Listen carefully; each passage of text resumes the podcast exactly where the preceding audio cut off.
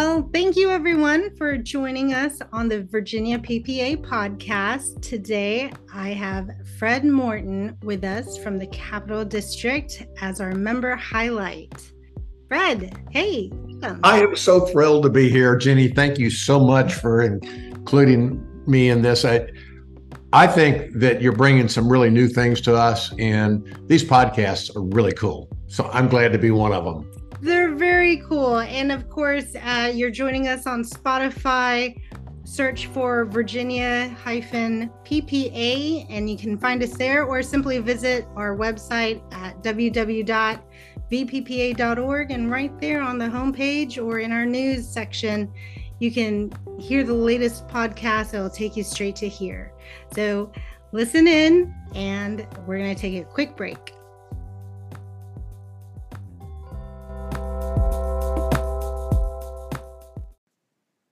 Thank you, Fred, for joining us today. I'm so glad to be back. Yeah, I have a few questions for you as our member highlight. This is something new that we're introducing into our podcast content. So many people visit our VPPA events and or find us on Facebook and or attend a meeting, a district meeting. And many times they come to these events or so forth, and they don't know a lot of people yet.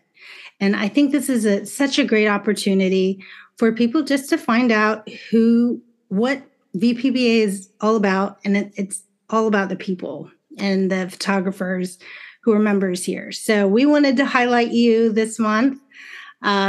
So I'm going to dig into a few questions for you, and then we'll just let loose and see where the conversation takes us. Okay. That's great. I'm excited to do it with you, Jenny.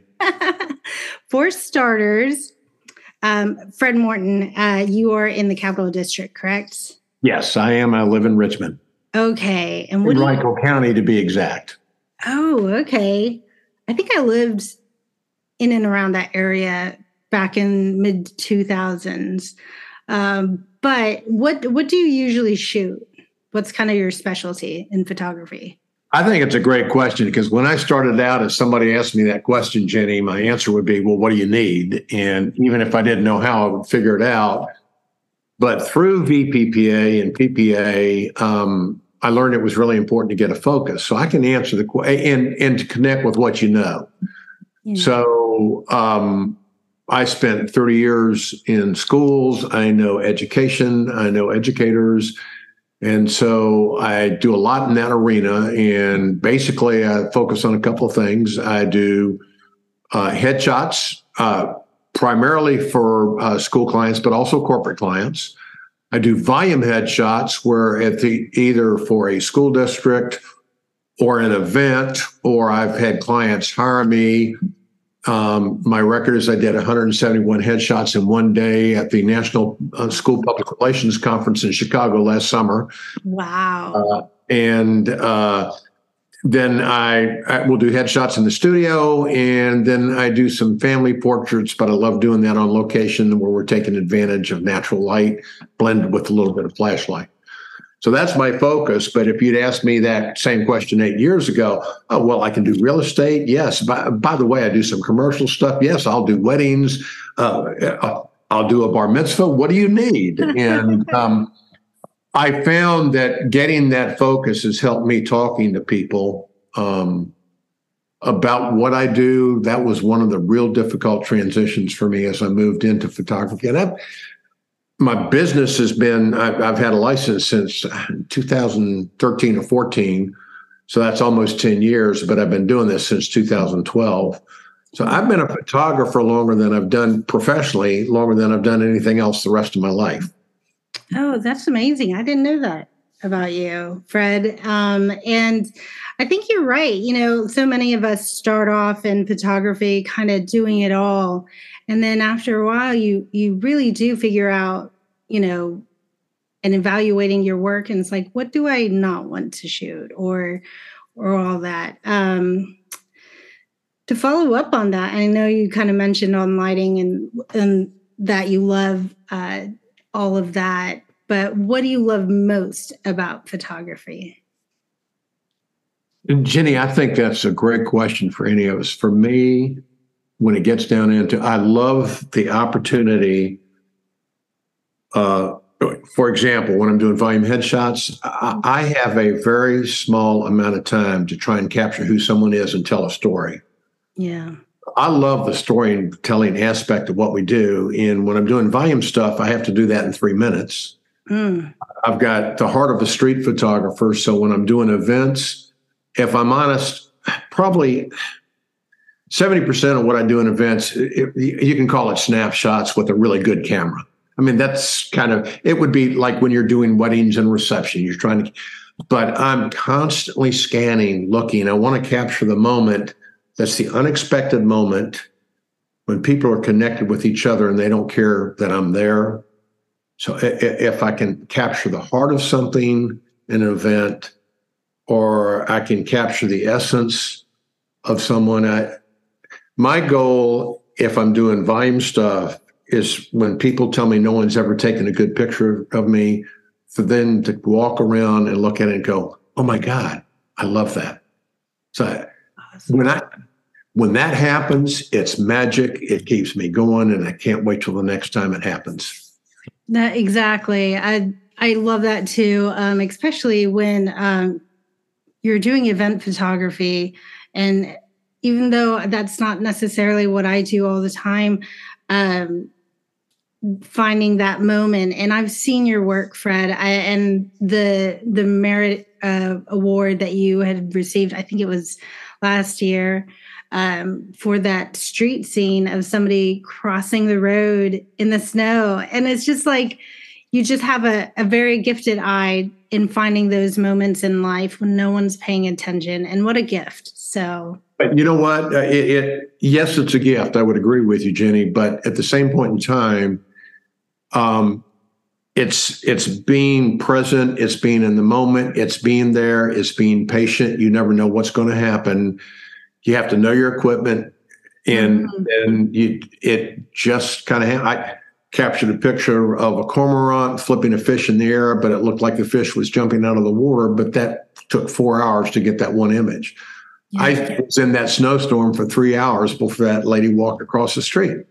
Wow. And since this is audio, the image is a lady is walking across the frame from the right to the left, and behind her there is a "Don't Go This Way" sign in the center of a street in Richmond on Broad Street, and the title of the image was "Wrong Way But Gotta Go" because her dog was pointing at her. You know, I was lucky to be at the right place at the right time. That's luck, but luck is also about logically in an uncompromising kind of way, waiting for something to happen where you bring knowledge to it. Yeah, and having that skill set, like you said, of your gear, and so you know how to capture it really quick, or, you know, understanding exposure and shutter speed and all of that. So, and combining those two so you can. No, Jenny, that reminds me of something else too. You may not know this about me, but I've taught martial arts for years. I've got about. Really? Oh, yeah. I've got over 50 years in the martial arts. I know that. I've helped prepare students for their black belt test. And I used to run weekend clinics in Charlottesville because I taught at UVA. And then there's a group there I've continued to work with. Oh. And if I ran a weekend long clinic, I would tell the students if they lasted the weekend, and won the weekend, I would tell them the secrets of the martial arts that came to me from a master in the midst of the Orient when I spent 3 years in Southeast Asia, right? Mm. Everybody goes, ooh. Yeah. And then I really build it up. And then the end of the weekend, I start talking very quietly and everybody lends in. And I said, all right, I'm going to tell you the three secrets. And if you do these three things, you will become a spectacular martial artist. And everybody leans in. And the answer is practice, practice, practice. And that's, you know, as we're talking about this, you can be in the right place at the right time with all kinds of luck. But if you haven't practiced your craft and continued to find ways to get better at it, you may not be ready to take advantage of the moment. So it's a lot of practice. 100%. I 100% agree with that. Well, I'm going to shift over to some fun questions for you. All right, I can't wait. In the dial. What was the last thing you actually forgot for a session? You know, I've got a checklist and I've got all these things. And one of the things I really have to have when I'm doing volume headshots is an iPad that's set up, linked to the end for people to sign in on. And I always bring them back up. So I'd have not one, but two. And I was doing an event in Charlottesville and I left the bag that had the iPads and their connectors sitting in the waiting area in our studio. It's kind of hard for people to sign up if you don't have that. So I work around because I use a program called JotForm. I put it on my iPhone and I have my iPhone and people signing up on my iPhone. Oh. It changed the way, but the interesting, it changed the way that I was interacting, but then it gave me an added connection with people because they were having to do that before they stepped in front of the camera. It took a little bit more time, but I tried to do it in a way that was fun, but it was a challenge not having the tools I needed right there. Mm-hmm. But, you know, you can't say, oh, I can't do this because I don't have my iPads. You got to figure it out. Yeah. Yeah, absolutely. I've done something similar. I forgot my laptop for a headshot event Ooh. With a real estate office, and I had to call my husband, and he had to meet me. Luckily, I was only 5 minutes away from my neighborhood when I realized I had forgotten it. So, but yes, it happens to us all. Who is your dream celebrity client? Oh my gosh. It's a really cool question. And so I have loved Tina Turner for years. Oh, God bless her. May she and I know, and it's not because she just passed away, though, for the last, you know, when they announced that, I've been listening to her music for the last couple of days. Mm-hmm. I have loved it's because not only her great talent, but the life she lived and how she overcame all the crazy stuff with Ike. Yeah. And she became herself. And she was an amazing woman. And to be able to photograph her, I would have loved to, you know, buy her dinner, buy her breakfast, whatever, to sit and talk to her. But to be able to have photographed her, and I would have loved to photograph her within the last year. Mm-hmm. Who she is now and where she is. I saw an interview with her, probably within the last 2 years. She has such poise, such presence, and such a magnificent voice. So she's a powerhouse for sure. You know, you can ask me the question 2 weeks from now, and it might be a different answer, but she is absolutely, and I would have loved the opportunity to photograph. What's your favorite Tina Turner song? Oh, gosh, that is. There's a lot. There's a lot of good ones. You know what? I can't pick one. Yeah. I mean, one of her most amazing acting, and a lot of people are not Mad Max fans. Mm-hmm. But the second Mad Max movie where she was in the Thunderdome and she did the music for that. So there's a whole set of music associated with that movie that would probably be what jumps out a lot to me. I'll keep on thinking about it while we're talking because I mean, the reality is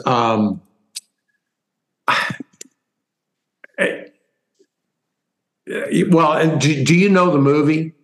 I don't. I was going to say that I have not yet watched Mad Max. So now everybody knows. So the reality is like the Proud Mary is like a classic. Okay. But everybody would say that. But if there were two songs, one, there are two in Mad Max Beyond the Thunderdome, the key song in that was We Don't Need Another Hero. Mm. Incredible song. And then the other one was Private Dancer. Oh, okay. I mean, so, and on that same album, there was Better Be Good to Me. So, you know. Wow. I mean, she has a lot. I know. That's a hard question to answer because she has so many. I mean, Nutbush City Limits comes to mind for me. Oh, yeah. The energy of that one, but what an amazing talent. Yeah. We ought to be playing her music in the background while we're talking. I mean, really. Really, yeah. She's here in spirit, I'm sure, and just loving up on just so many people around the world who just treasured the talent that she had. Okay, well, a platform speaker gets the measles and they can't make it to a convention.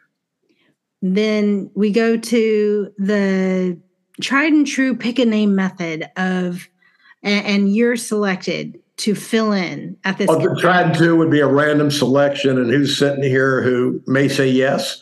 Yeah, you are selected to fill in for the speaker at this convention. What's your topic going to be? What's your favorite Tina Turner song? Nutbush City Limits. No, I'm saying you said what would to be if I'm speaking. I'm so slow. I get it now. I think if that happened, so would that be at convention? So we're here in Richmond, so I have access to my stuff? I guess so. Yeah. Let's are we talking about an hour, 2 hours, 3 hours? What are we talking about? Fred. We're talking about 2 hours. What I would do is I would run to my studio because it's here local and bring in a bunch of stuff and say, let's talk about a variety of gear and how a little bit of gear can go a long way, but then give examples of different gear and how you can apply it and how you can be portable or apply it in the studio. What does a small setup look like? What does a big setup look like? The reason I'm saying that is I just did a Let's Play with Lighting 101 for Capital District, and we couldn't do it at a convention setup, but we had 4 different stations. But I went through a variety of different lighting stuff, basically with no lighting, with one speed light versus one light, and what are different lights, and how do you move it around and play with it. So I would love to do that and then experiment with it and get people to think about it. And the challenge when you ask that question, I know that I'm speaking to people who know a whole lot of stuff. So I think part of what I would want to do is remind people of what they already know, and that maybe it's important to pause in the middle of, you get so busy doing the doing, take a pause and go back and play with stuff, play at the basic level. I just did 2 classes for PPA, and one of the things I asked the class was, when was the last time you took your favorite camera and your favorite lens, and let's suppose it's a zoom lens, and you set that camera up. I don't care whether it's flash or not, but let's suppose it's a 7200, and you took the camera and you started at 2.8, which most of us that are in this category would have a 2.8 7200. And all right, you shot a series, 3 or 4 images at 2.8, and then at 5.6, and then at f8, and then at f11. Then F16, then at 22. What do those images look like? Okay. And then you take that lens and you do that at 70 millimeters, and then you repeat it at 100, and then you repeat it at 120, and then you repeat it at 150, and then you repeat it at 200. What do you get when you do that? Now, I would not do that as part of a class, but I try and do that at least once every 3 years, or when I get a new camera. Mm-hmm. Just because it, and by the way, that is not me. It's not my style. I am not that analytical. It drives me crazy when I do it. It does help me understand my equipment at a different level. Yeah. Yeah. That's kind of, I would challenge people to do that, but then I would show a bunch of stuff and get people to play with it. Yeah, no, that's awesome. And, you never know who who actually comes into these conventions or workshops and what level of experience they have in photography. I think that's what's so wonderful about VPPA is that you have, you know, professional photographers who've been doing it their entire career. And then you have the photographer who is just starting out and wants to learn and they want to level up and set themselves apart. And that's why they joined VPPA. And I think that's so awesome. Okay. Couple more questions. What's the one thing besides your family and your camera that you simply cannot live without? Bogey. What's that? Bogey. Bogey, our Australian Labradoodle. Oh, you know. Right now, my wife is in Canada, and because I'm doing Capital District, we're going to the zoo tomorrow, and then I'm going to a graduation event, so I'm going to be tied up about 6 hours. Bogey is at Pet Paradise, and so I'm sitting here without my wife, Mary, and without Bogey. But, you know, if the two of us are together, you know, I mean, I'm happy to have camera gear, but he for people that have pets, you understand when they're not there, you can hear them walking on the floor. Yes. So yes. When I say Bogey, that's our Australian Labradoodle, who, by the way, was supposed to be 30-some pounds. He is weighing in at 70. My wife refers to him as our BOGO, buy one, get one free, all on the same dog. Now, is this the one? Because I do remember you getting a puppy. Was this the same puppy? Same one. He was supposed to be 30, 35, but he has grown big time. Wow. And I wish you were here so I could pick him up and you could see him. But aww. I know. I love animals. We just adopted another cat, so now we have two cats and a dog and fish. So, well, unfortunately, we had a cat. I had her before we got married as a result of a relationship that didn't work out. Mm-hmm. And I'm allergic to cats, but for whatever reason, buttons did not bother me. And we had her 21 years. Which that's a long life for a cat, and I miss her, but I can pick up any cat right now. My eyes will start to water. They get red. So it just, it's crazy. Bummer. Oh. But I think cats are great creatures, but I love my boy. And is Boogie the name of your dog? Busy? No, the name of your dog. Bogey, short for Humphrey Bogart. But Bogey. Okay. Casablanca. That's very classy. Yeah, exactly. Super classy. Okay. And then finally, if there's a severe storm warning, what equipment would you grab?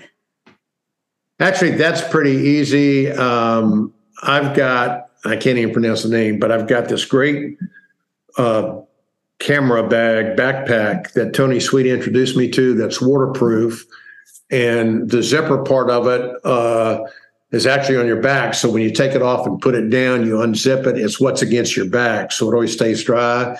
That has two cameras, about 3 or 4 lenses in it, and a couple 80-200s in the top part of it with a trigger, so I can pick that up and go, and my laptop would go right in another backpack, and those would go out with us. But absolutely, Mary and the dog would be before I got that stuff. Yeah. Well. Oh, and I don't want to forget, both my main drive and my backup drive, where all my files are, but they will fit in the backpack with the laptop. Yeah. Oh my goodness. You got to have a go bag. Yeah, I have to have a go bag. Yeah. You know, I try to be a good Girl Scout and have a whole emergency packing list. And I actually have it saved on my Apple Notes of what to bring. And I need to include that for even my camera gear, because I'm just thinking, what in my household that belongs to my family that we need to make sure that we bring. But yeah, I definitely need to remember camera gear. So that's definitely a good question. Well, it's a great question. And remembering to take your two drives with you. Mm-hmm. Everybody has such a different system for backing stuff up, but I don't keep any of my images on the laptop or my iMac. I've got a main drive and a backup drive, and the third drive that actually stays at the studio. So, and they're 6 terabyte drive. So yeah. I'm probably getting close to the point where I'm going to have to figure out something else to do it. I know people do online backup and all of that, and I'm a little leery about that. So, but at any rate, you have to have multiple backups for sure. Multiple backups. I do same thing, kind of like that analog hard drive backup, and online backup too. But that's like my last resort to save my bacon, if my drives were ever to go bad. But well, anything else going on with you, Fred? Before we break out? Well, I'll mention two things, Jeannie, and I really appreciate the fact you reaching out to me. They're just a talk. I've loved doing this, by the way. This is great.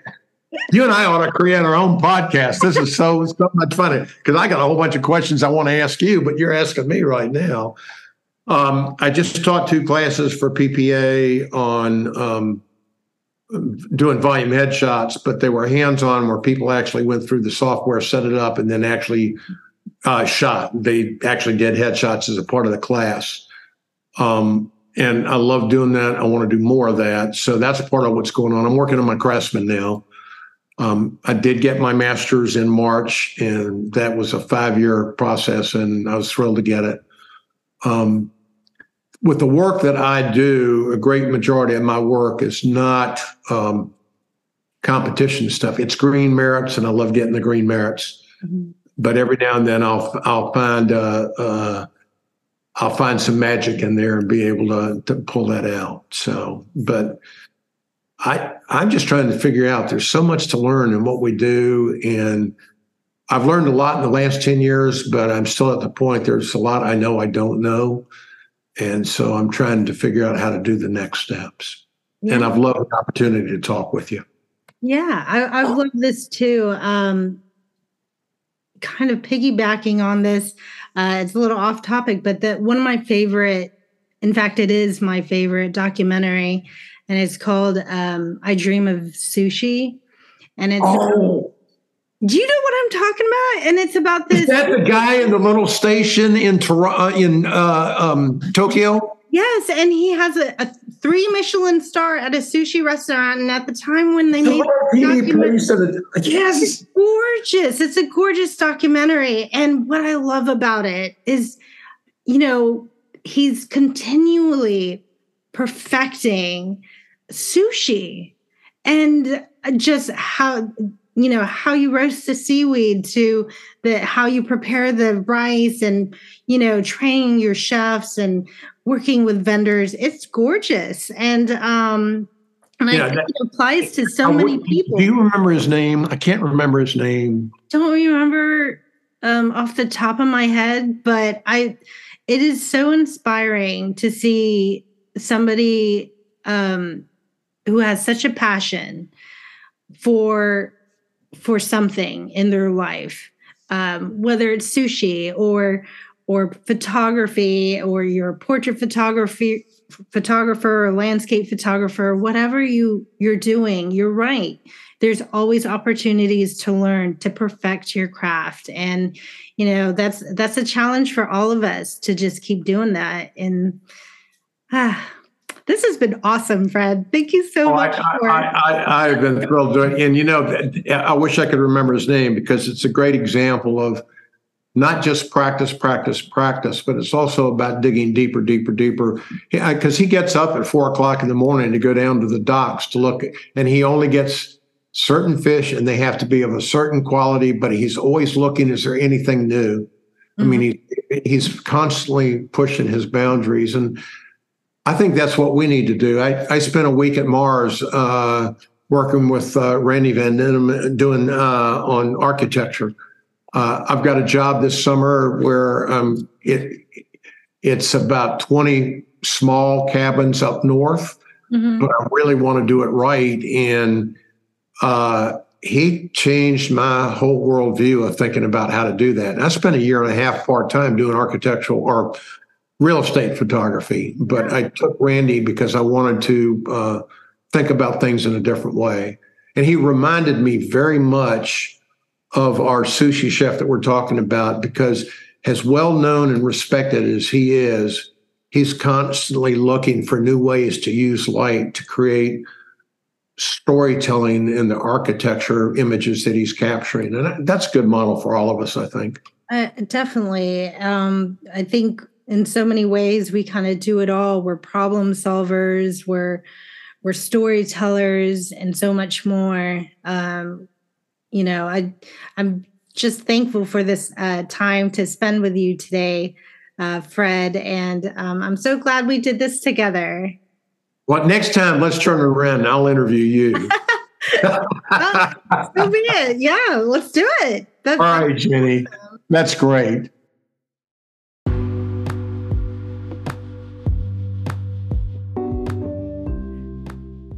right. Well, that's our podcast for today. I wanted to let you guys know that upcoming events. I know once I post this podcast with Fred, the Capital District event that was held on May 27th at the Richmond Zoo had already happened. So I hope you guys have a fun time out there. Other events coming up for VPPA is going to be the Photo Scavenger Hunt in Norfolk. That's going to be the weekend of June 3rd. And also Making Travel Magic, Iceland and Beyond. That's in your northern district on June 5th. And then lastly, we have a town hall meeting. I definitely want to put a plug in for this. It's the second quarter town hall meeting. That's scheduled on June 13th. We have a lot of great episodes on the podcast coming up with Mary Fisk-Taylor and Andy Fisk-Moore, talking about the summer seminar speakers and the print critique party, along with our president, Jeannie Hobbs-Klink, who is going to talk more in detail about our town hall meeting coming up. So do make sure to follow our Spotify podcast.